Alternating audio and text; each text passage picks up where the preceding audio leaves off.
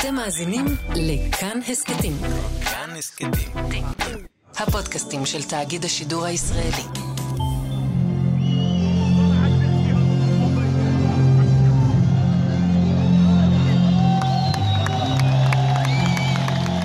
היי, אני אורי לוי ואתם על שער. ה-8 בספטמבר 2015 היה יום היסטורי בארם, עיירה פלסטינית בשטחי C, ממש על גדר ההפרדה בין ירושלים לרמאללה. אובך כבד שרר באזור, האוויר היה מלא באבק, אבל זה לא הפריע לכ-20 אלף איש למלא את אצטדיון פסל חוסייני, שבימים רגילים מכיל 12.5 אלף מקומות בלבד.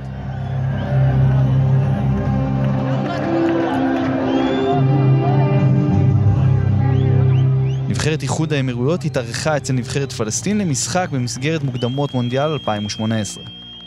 בפעם הראשונה אי פעם, משלחת ספורטיבית רשמית מהמדינה מהמפרץ מתחרה בשטחי הרשות הפלסטינית.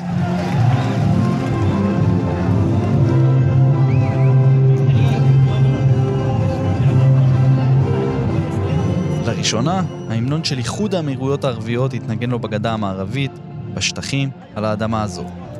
עד אותה נקודת זמן, נבחרות מחצי האי ערב נמנעו מלהגיע למשחקים ברשות בטענה שזו הבעת נורמליזציה עם ישראל ועם הכיבוש הציוני, אל-איחתילל אל-סעיוני, כך בלשונם.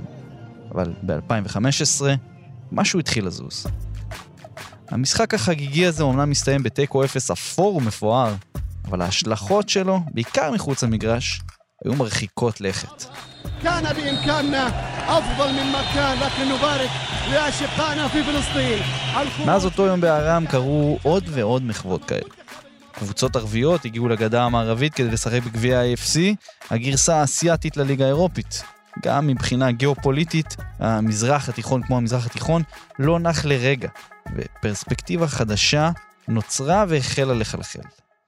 ביום שלישי האחרון ישראל חתמה על הסכם שלום עם איחוד האמירויות ועל הדרך גם עם בחריין, הסכמים שמשנים במידה רבה את מפת יחסי הכוחות והקשרים באזור.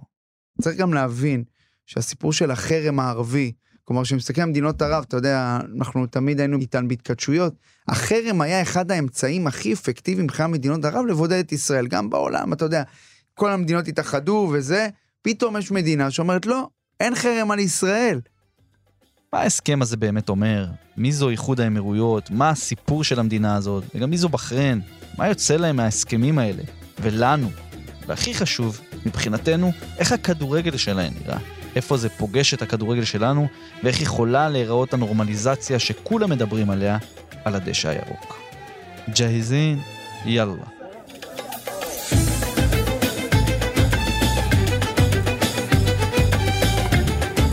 פרק הבכורה של שער, ממש פרק מספר אחת, עסק כולו בביקור שלי באיחוד האמירויות בזמן גביע אסיה 2019 שנערך אז במדינה. הסתובבתי בין אבו דאבי לדובאי, ראיתי את נבחרת פלסטין מול נבחרת ירדן, את גרסת הכדורגל למלחמת איראן-עיראק ואת קטאר מנצחת את סעודיה לכל שריקות בוז של הקהל המקומי.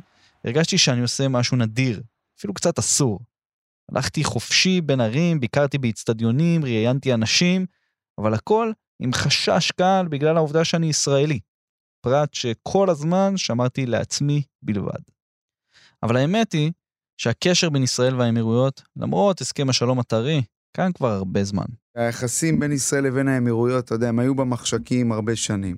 רוי קייס, הכתב לענייני ערבים של כאן 11, היה אחד העיתונאים הראשונים שנחתו באיחוד האמירויות אחרי ההודעה על נרמול היחסים.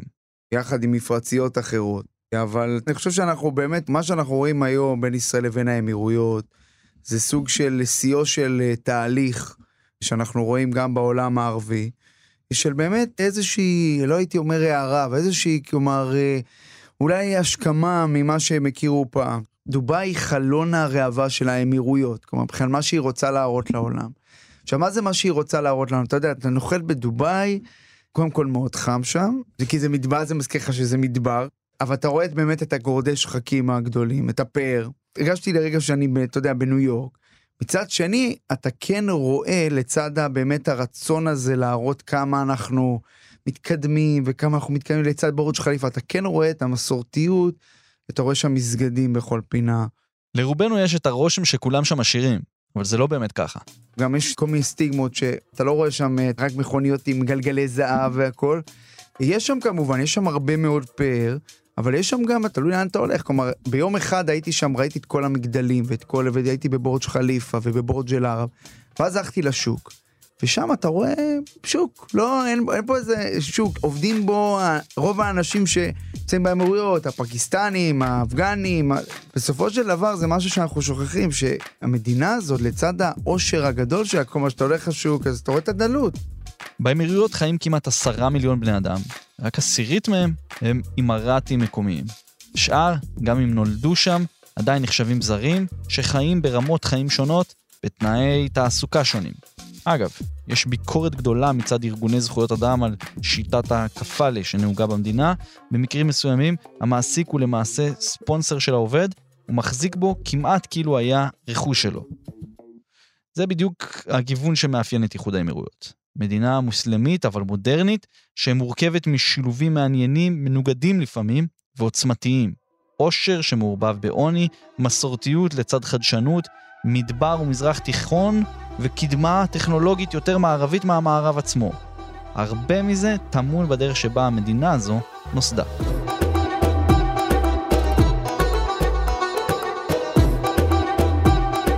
במשך מאות שנים, האזור בו יושבות האמירויות שימש כציר מסחר מרכזי בין דרום אסיה למזרח התיכון ולאירופה.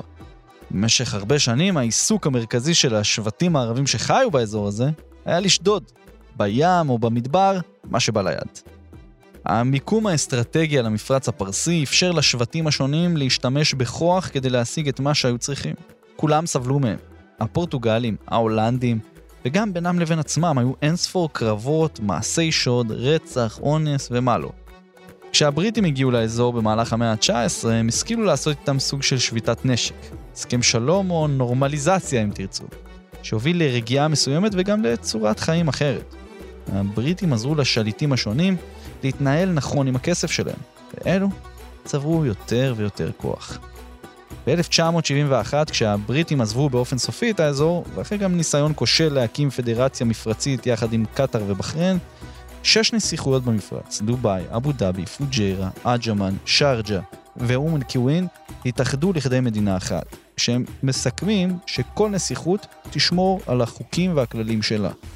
מאוחר יותר הצטרפה גם ראס אל חמא, ויחדיו כולן הרכיבו את מדינת האמירויות הערביות המאוחדות.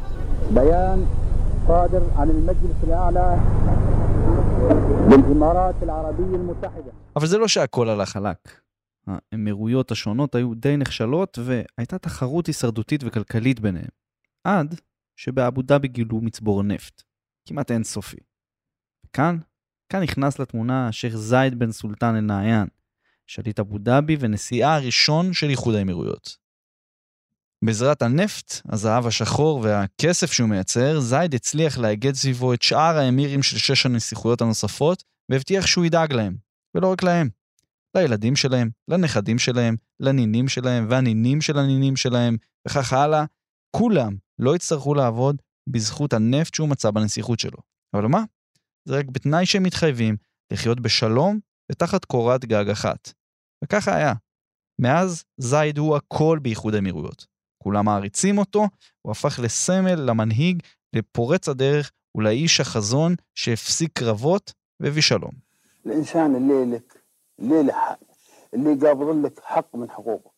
גם כשמסתכלים על ההחלטה הזאת, אז באמת מזכירים את השייח' זייד, זייד הגדול, זייד המס, שאתה רואה את התמונות שלו בכל אה, מקום. ואגב, אתה יודע, 2021 אה, זה שנת זייד, כלומר, כי זה 50 שנה ל... אבל כן. זה הזוי, אני הייתי שם ב-2019, וגם זה היה, 2019 גם היה עיר אוף זייד. כן, אז זה כל שנה כנראה. ובאמת, כמו שקייס אומר, באיחוד האמירויות זייד נמצא בכל מקום. אמנם הלך לעולמו ב-2004, אבל השליטה עברה לצאצאים שלו, שהם האנשים החזקים ביותר במדינה עד היום. הנשיא הוא חליפה בן זייד אל-נעיין, שהוא נשיא שלא מתפקד כבר הרבה מאוד שנים, הוא עבר אה, אירוע מוחי. אבל יש את, באמת את יורש העצר של אבו דאבי, את מוחמד בן זייד, שהוא, אני חושב שהדבר המרכזי שאפשר להגיד עליו, קודם כל הוא באמת מנהיג במלוא מובן המילה. הוא זה שבאמת מתווה את המדיניות חוץ. ומדיניות החוץ הזו, ואל תגידו שלא ידעתם, קשורה לא מעט לכדורגל.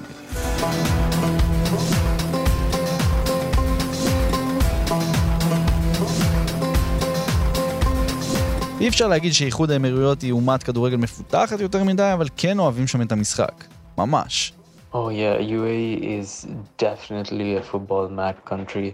שואב אחמד הוא בלוגר כדורגל אימראטי ותיק, הוא מנהל את פוטיניונס, וחלק מצוות המדיה של התאחדות הכדורגל האסייתית.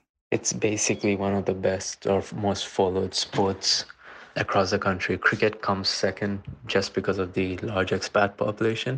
הוא אומר שבאמירויות חולים על כדורגל, אפילו יותר מקריקט. If you walk down the old cities of UAE across the country, you go to Ajman, you go to Sharjah, wherever there is an empty patch of land, you'll see kids playing on the street, regardless of how hot it is, if it's 45 degrees Celsius or not, you still see people playing outside. ברגע שיוצאים החוצה מהערים הגדולות ונוסעים לאג'מן או לשארג'ה, שואב אומר, בכל מקום שיש קצת שטח פתוח, אתם תראו ילדים ואנשים משחקים כדורגל, ולא משנה כמה חם בחוץ. וחם שם מאוד. בדיוק כמונו הם העפילו למונדיאל אחד בהיסטוריה שלהם, איטליה 90. I think 1990 World Cup was one of the best things that happened to UAE just because no one sort of heard about UAE. Yes, you know, Middle Eastern country, oil, whatnot, but no one really knew much about it. But uh, coming into a World Cup, especially playing against teams like uh, West Germany, it was a ridiculous amount of exposure for the country. שואב מספר איך המונדיאל הזה היה בעצם הפעם הראשונה שאיחוד האמירויות הייתה על המפה העולמית. כן, כולם ידעו שיש שם נפט, אבל מעבר לזה, חשיפה כמו שהם קיבלו במונדיאל, הם לא קיבלו עד אז. עם כל ההתרגשות, הם הפסידו שלוש פעמים, ספגו 11 שערים וחזרו הביתה בסיום שלב הבתים. רוב ההישגים המשמעותיים של הנבחרת האימראטית הגיעו ברמה היבשתית, עם העפלה לשני חצאי גמר גביע אסיה בשני הטורנירים האחרונים. פעם אחת, ב-96, היא סיימה כסגנית אלופת אסיה. האימראטים זכו פעמיים בגביע המפרץ הערבי, טורניר שמפגיש את הנבחרות המפרציות, סעודיה, איחוד האמירויות, אומן, בחריין, כווית, קטאר ועיראק, כולן חוץ מאיראן.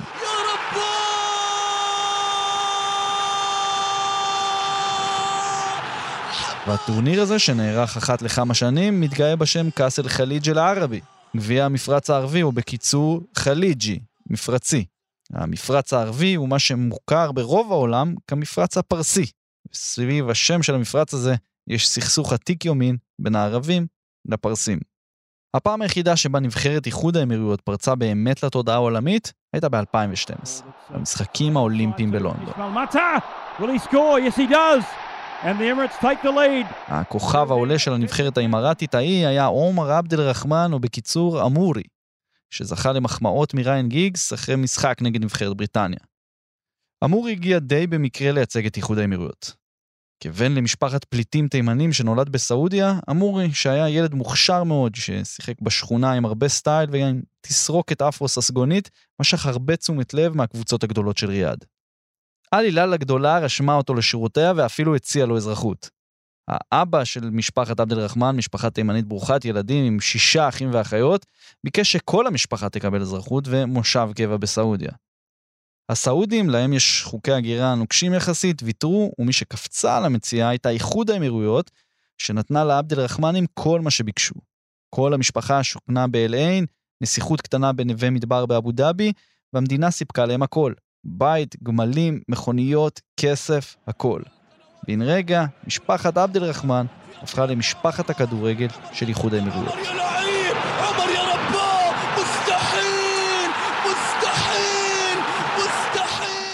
In regards to Amori, uh, he's a good player. He's a very, very talented player. His vision is crazy.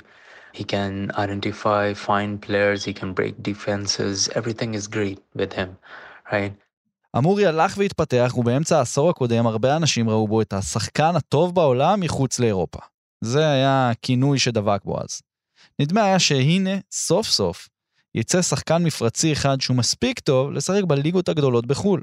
היו שמועות על ספרד, על צרפת, היו מבחנים במנצ'סטר סיטי שלא צלחו בגלל נושא רישיון העבודה, ובסופו של דבר, האזה בן זייד, השייח של אליהן, הצליח להשאיר את אמורי באמירויות עם משכורת שהוא לא היה מקבל בשום מקום אחר. 7 מיליון 750 אלף דולר לעונה. ככה, שיהיה מבסוט, ישחק כדורגל ויישאר בבית. אחרי שנים מוצלחות מאוד באליהן, אמורי התקדם לאלילה לסעודית, הקבוצה הראשונה שלו כילד, אבל נפצע שם בצורה קשה מאוד ברצועה הצולבת, ומשהו בקסם נעלם. היום הוא באל-ג'זירה אבו דאבי, אבל כבר לא יגיע כנראה לרמות הגבוהות של אירופה. He should have been in Europe right now. Unfortunately, the people around him, in terms of advising him in his professional career, I feel like did not do the right job. הסיפור של אמורי הוא ביטוי לאופי של הכדורגל האימראטי בהרבה מובנים, שרק מנסה לשמור על הקיים ולא ממש מצליח להתפתח ולהתקדם. הם משלמים הרבה יותר מדי כסף לשחקנים המקומיים הטובים כדי שלא יעזבו לחו"ל, והרמה מדשדשת. רק השנה שלושה זרים קיבלו אזרחות כדי שיוכלו לייצג את הנבחרת, פביו דה לימה וקאיו קנדו הברזילאי וסבסטיאן טליבוי הארגנטיני. כולם משחקים בליגה המקומית כבר שנים.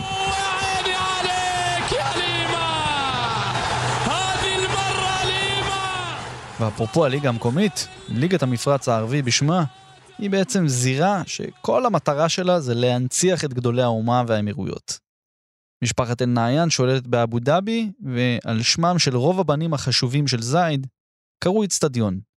יש את זייד ספורט סיטי, סוג של האיצטדיון הלאומי במדינה, שנקרא על שם זייד הגדול, מייסד איחוד האמירויות.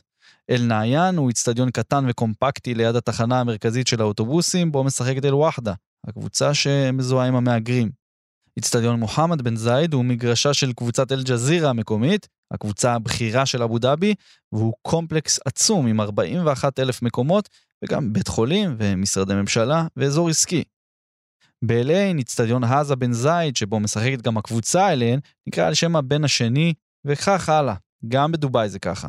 בדובאי יש לך את השליט מוחמד בן ראש. מוחמד בן ראש, תעזוב אותו ממדיניות חוץ, הוא תן לו לקדם את דובאי, תן לו להטיס איזה משהו לחלל. בדובאי המשפחה השלטת היא אל-מכתום. וככה יש את אצטדיון אל-מכתום, שבו משחקת אל-נאסר, את אצטדיון מכתום בן ראשד של שבאב אל-עלי, ואת אצטדיון אל-ראשד, שבזמנו שירת את אל-שבאב דובאי, קבוצה שהתאחדה יחד עם אל-עלי ומועדון ספורט דובאי, ושלושתן ביחד הפכו לשבאב אל-עלי דובאי. או אם תרצו, הגרסה האמרתית למ"ס אשדוד. אל-וואסל, הקבוצה השלישית של העיר ואחת הפופולריות במדינה, משחקת באצטדיון זביל.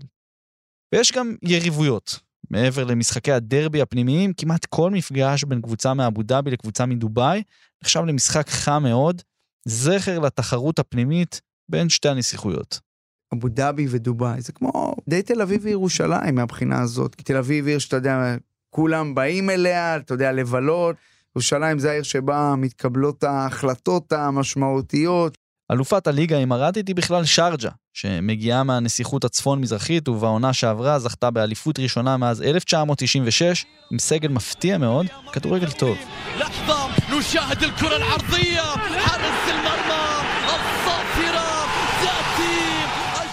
In terms of the biggest clubs, I would think at this point it would be Alain. Just because of the money involved, the backers, you know, obviously the Abu Dhabi Sheikhs. שואב אומר שאל-עין היא המועדון הכי גדול כרגע באמירויות בגלל התמיכה של השייחים, אבל מבחינת אווירה באצטדיון, הוא אומר ששארג'ה זה משהו אחר. But in terms of support, in terms of passion, in terms of the sound in the stadium, I would go with Sharjah. שרג'ה, אגב, מה שאמרו לי, היא מאוד שמרנית. כלומר, אתה לא יכול שם לשתות אלכוהול, אפילו נרגילה, נגיד, נכון. לעומת דובאי, שזה מעניין, אגב, מעניין לראות את כל ההבדלים האלה. אבל סמל הכדורגל הכי מובהק של איחוד האמירויות הוא ללא ספק מנצ'סטר סיטי, מהמועדונים העשירים בעולם, מאז נרכש על ידי Abu Dhabi United Group בשנת 2008. בראש המועדון עומד השייח' מנסור בן זייד אל-נהיאן, סגן ראש הממשלה האמרתי ומי שאחראי לזה שסיטי, שהייתה לוזרית די רצינית לפני כן, הפכה לאחד הכוחות העולים בכדורגל העולמי.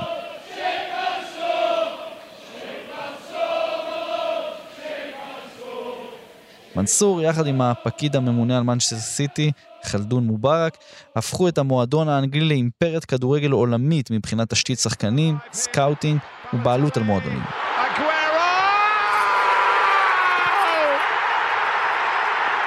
City Football Group, גם היא בבעלות משפחת אל-נהיאן, היא עסק עם שווי נכסים של קרוב למיליארד פאונד, שמגלגל כחצי מיליארד פאונד בשנה, לפחות עד הקורונה, ומונה עשרה מועדוני כדורגל. מנצ'סטר סיטי באנגליה, מלבורן סיטי באוסטרליה, ניו יורק סיטי FC בארצות הברית, ועוד מועדונים באורוגוואי, בלגיה, הודו, ספרד, צרפת, יפן וסין, כולם חלק מרשת הכדורגל המצליחה הזו. to the byline. Angelino across, and Frank Lampard buries it. And New York City takes the lead. מכאן גם מגיעה הרבה ביקורת על סיטי ועל איחוד האמירויות שמשתמשת בכדורגל כבמה בה היא יכולה להציג את העוצמה הכלכלית שלה ולשפר את התדמית שלה בעולם המערבי ולדעת לא מעט בתקשורת המערבית ובקהילת הכדורגל העולמי להסתיר את העוולות שקורות אצלה בבית, בין אם בפגיעה בזכויות אדם ועובדים ולזה שעדיין מדובר במדינה מוסלמית, אמנם מתונה, מתקדמת ופתוחה, אבל עדיין יש בה הרבה פערים לעומת ערכי המערב. וכן, סיטי משרתת את איחוד האמירויות גם ביריבויות הפנימיות שקיימות בתוך המפרץ, בין האימראטים לסעודים, בין האימראטים לבין קטאר כמובן, אבל גם משרתת את משפחת אל-נעיין בתחרות הפנימית, בתוך האמירויות, בין אבו דאבי לדובאי. אני יודע וגם ראיתי שהאמירויות מאוד מאוד אה, מתים שם על כדורגל. הם פותחים את היריעה בהקשר העולמית, מנצ'סטר סיטי, קבוצות אחרות. אתה יודע, זה השיטה הקטרית, אבל גם זו שיטה האמירתית. אין לי ספק שאתה יודע, אנשים שם באמת רואים שם בספורט, בכדורגל, כאיזשהו אה, גם מקפצה, גם מבחינת איך שהם נראים בעולם וגם מבחינה מקומית.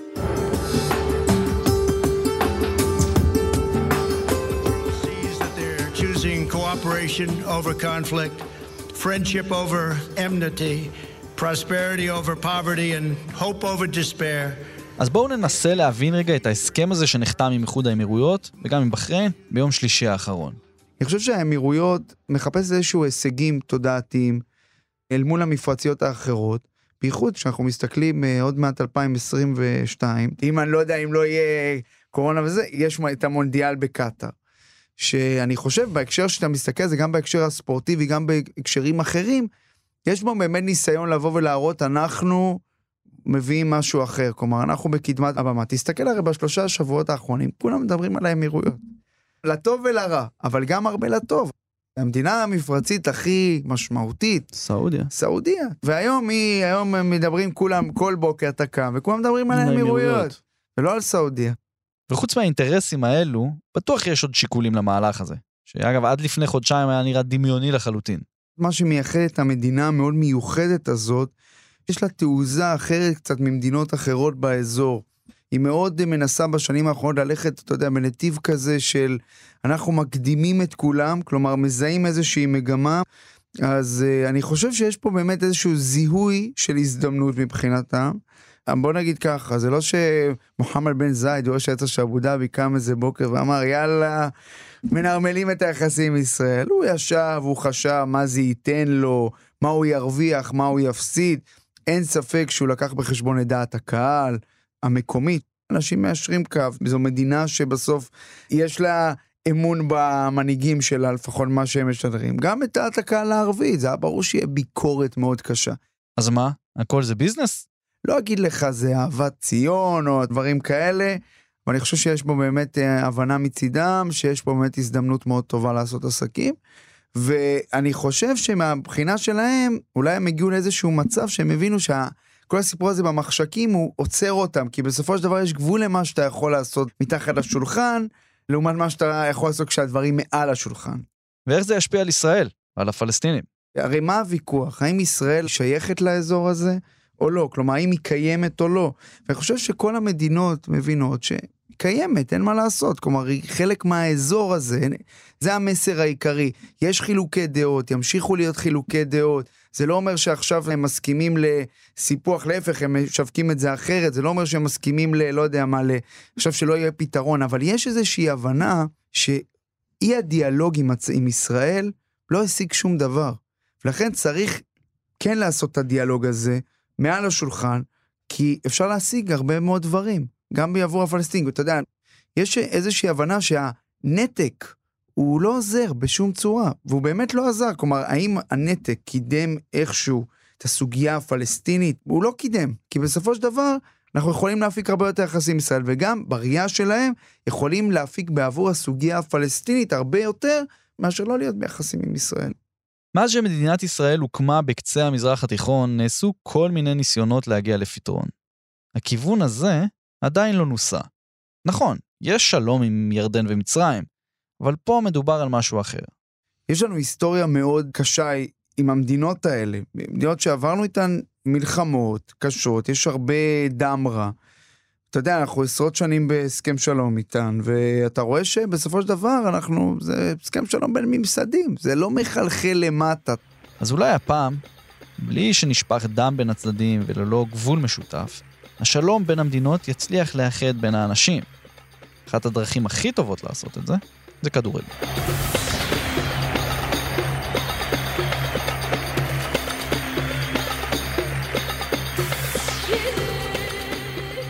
והדבר שהכי מעניין אותי, באמת לראות איך תראה הנורמליזציה הספורטיבית בינינו לבין האמירויות. ספורט, בגלל כל האמוציות שהוא מכיל, ובגלל כל הדברים שהוא מעורר, לראות באמת קבוצות ישראליות משחקות באמירויות. קבוצות באמירויות משחקות פה, בטרנר, בסמי עופר, בבלומפי, זה דבר ענק. זה השלום בהתגלמותו. עם כל הכבוד לכל ההסכמים ולכל החתימות ולכל ה... מוחמד בן זייד ונתניהו וטראמפ והכל, בסוף זו נורמליזציה. אוקיי, אז מה יצא לכדורגל שלנו מההסכם הזה? עוד לפני החתימה הרשמית ראינו שדברים זזים לכיוון של שיתוף פעולה ונורמליזציה גם בכדורגל.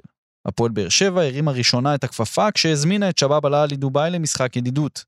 בועז תושב מבעלי הפועל תל אביב הודיע שכבר התחבר לאנשים מאיחוד האמירויות כדי למצוא רוכש אימראטי.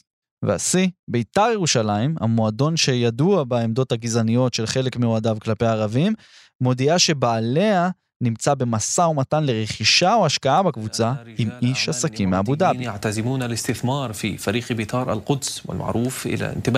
השם שנקשר בעסקה הוא סולימאן אל-פהים, מי שהיה מעורב בעסקת הרכישה של מנצ'סטר סיטי ב-2008, רכש גם בעצמו יותר מאוחר את פורטסמות' האנגלית, ומכר אותה זמן קצר אחרי זה לאיש עסקים סעודי. בהמשך פורסם כי הוא הואשם בכך שגנב מאשתו מיליוני דולרים למימון העסקה. מקורות יודעי דבר באנגליה ובאיחוד האמירויות מזהירים שצריך לקחת בערבון מוגבל את העסקים של אלפאים, את מה שעומד מאחוריהם.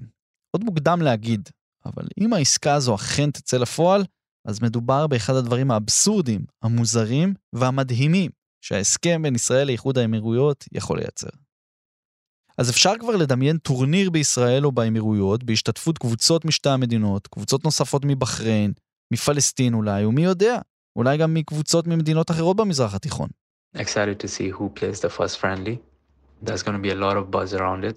אם יהיה פה נורמליזציה ספורטיבית, עזוב אנשי עסקים שיקנו את בית"ר ירושלים, כלומר, נורמליזציה שבאמת קבוצות משחקות, שיתופי פעולה, טורנירים, אני אגיד לך, תשמע אורי, אנחנו שם. וכאן זה גם המקום שלי לחלום ולהציע רעיון רגע. כמו שאמרנו, לשחקנים החליג'ים יש קושי אמיתי לצאת לאירופה, ולא בגלל שהם לא מוכשרים. המנטליות המפרצית השונה, אולי השייח שמחזיק אותם קרוב אליו. תנסו לדמיין מצב שבו הליגה הישראלית, ליגת העל, הופכת להיות המקפצה של השחקנים מהמפרץ בדרך לאירופה. זה לא מופרך כל כך. If you can envision a potential relationship where you see Israeli players coming to UAE clubs and vice versa. I could see the benefit for UAE players because that would open up the doors for them to Europe. But I wouldn't expect that to happen. I couldn't see any players actually making that move. שואב מסכים שזה יכול להיות מעניין, אבל קצת פחות אופטימי ממני. הוא פשוט מתקשה לראות את זה קורה. אנחנו שכנים, יש לנו מנטליות דומה, יש לנו אוכל דומה, מזג האוויר פה דומה. אולי המורי הבא יעבור לעונה או שתיים במכבי תל אביב או במכבי חיפה, בהפועל תל אביב או בביתר ירושלים, ויעשה את הצעדים הראשונים שלו בכדורגל האירופאי, בוופא, כאן אצלנו. ועם עוד הסכמי שלום, עוד ועוד שחקנים שמשחקים בכדורגל האסייתי, ירצו להגיע לפה, בדיוק כמו שהאפריקאים רוצים. והליגה שלנו תקבל קצת צבע, עניין בינלאומי מכל האזור, וגם תהפוך לצומת שמערבת לא מעט כסף. אל תגידו שזו לא אופציה מעניינת.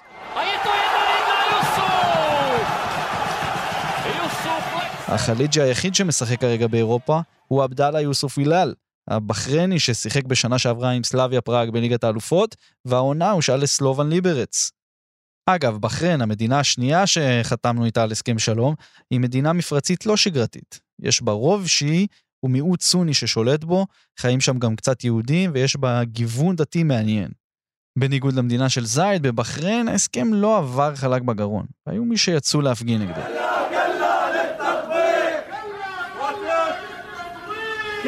ב-2016 אל-מוחרק הבחריינית הגיעה למשחק באיצטדיון דורה בדרום הר חברון נגד עלי אל-חליל, במה שהיה הפעם הראשונה בה הקבוצה הבחריינית משחקת בשטחי הרשות הפלסטינית. ממש כמה חודשים אחרי שאיחוד האמירויות היו פה למוקדמות המונדיאל, למשחק שאיתו פתחנו את הפרק. וכן, גם את המשחק של אל-מוחרק סיקרתי מהיציע. מקריות, שזה קשור לכדורגל, דיפלומטיה ופוליטיקה במזרח התיכון, כבר הבנתם שאין דבר כזה מקריות.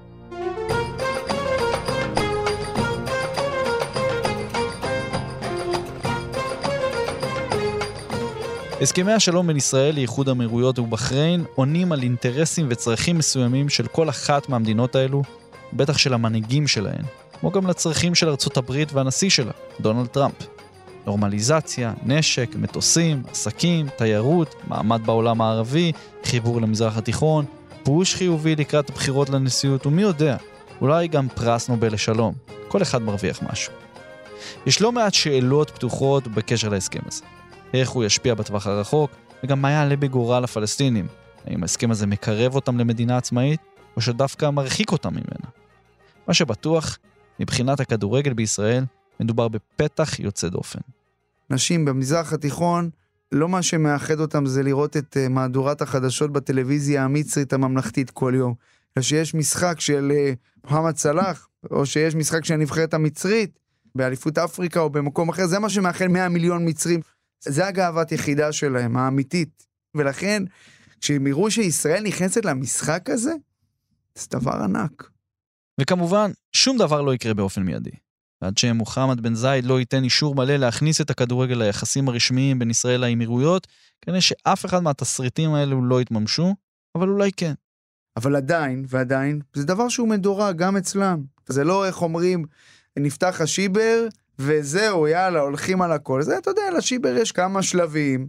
רוצים לראות קודם כל באמת מה הם יקבלו מההסכם הזה. אז אתה יודע, ואז נתקדם. בראייה שלהם, לדעתי. כי בסופו של דבר, הם לא רוצים לתת את הנורמליזציה הזאת בחינם. עם כל זה שהם מבינים שזה הדבר הנכון לעשות, עדיין, בסופו של דבר.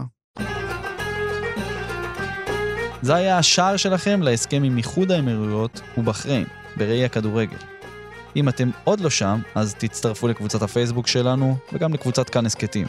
אם עוד לא דירגתם, אז תדרגו אותנו ב iTunes, ואם עוד לא שיתפתם בספוטיפיי, אז משם אפשר לשלוח את זה ישר לסטורי וזה כיף. אז תודה לרועי קייס, לשואב אחמד, תודה לרום אטיק, לערן פיש, כמובן לרחל רפאלי, ואל תשכחו, ובמיוחד עכשיו, تبقى كرة القدم الحقيقية. Keep football real. סלאם עליכום.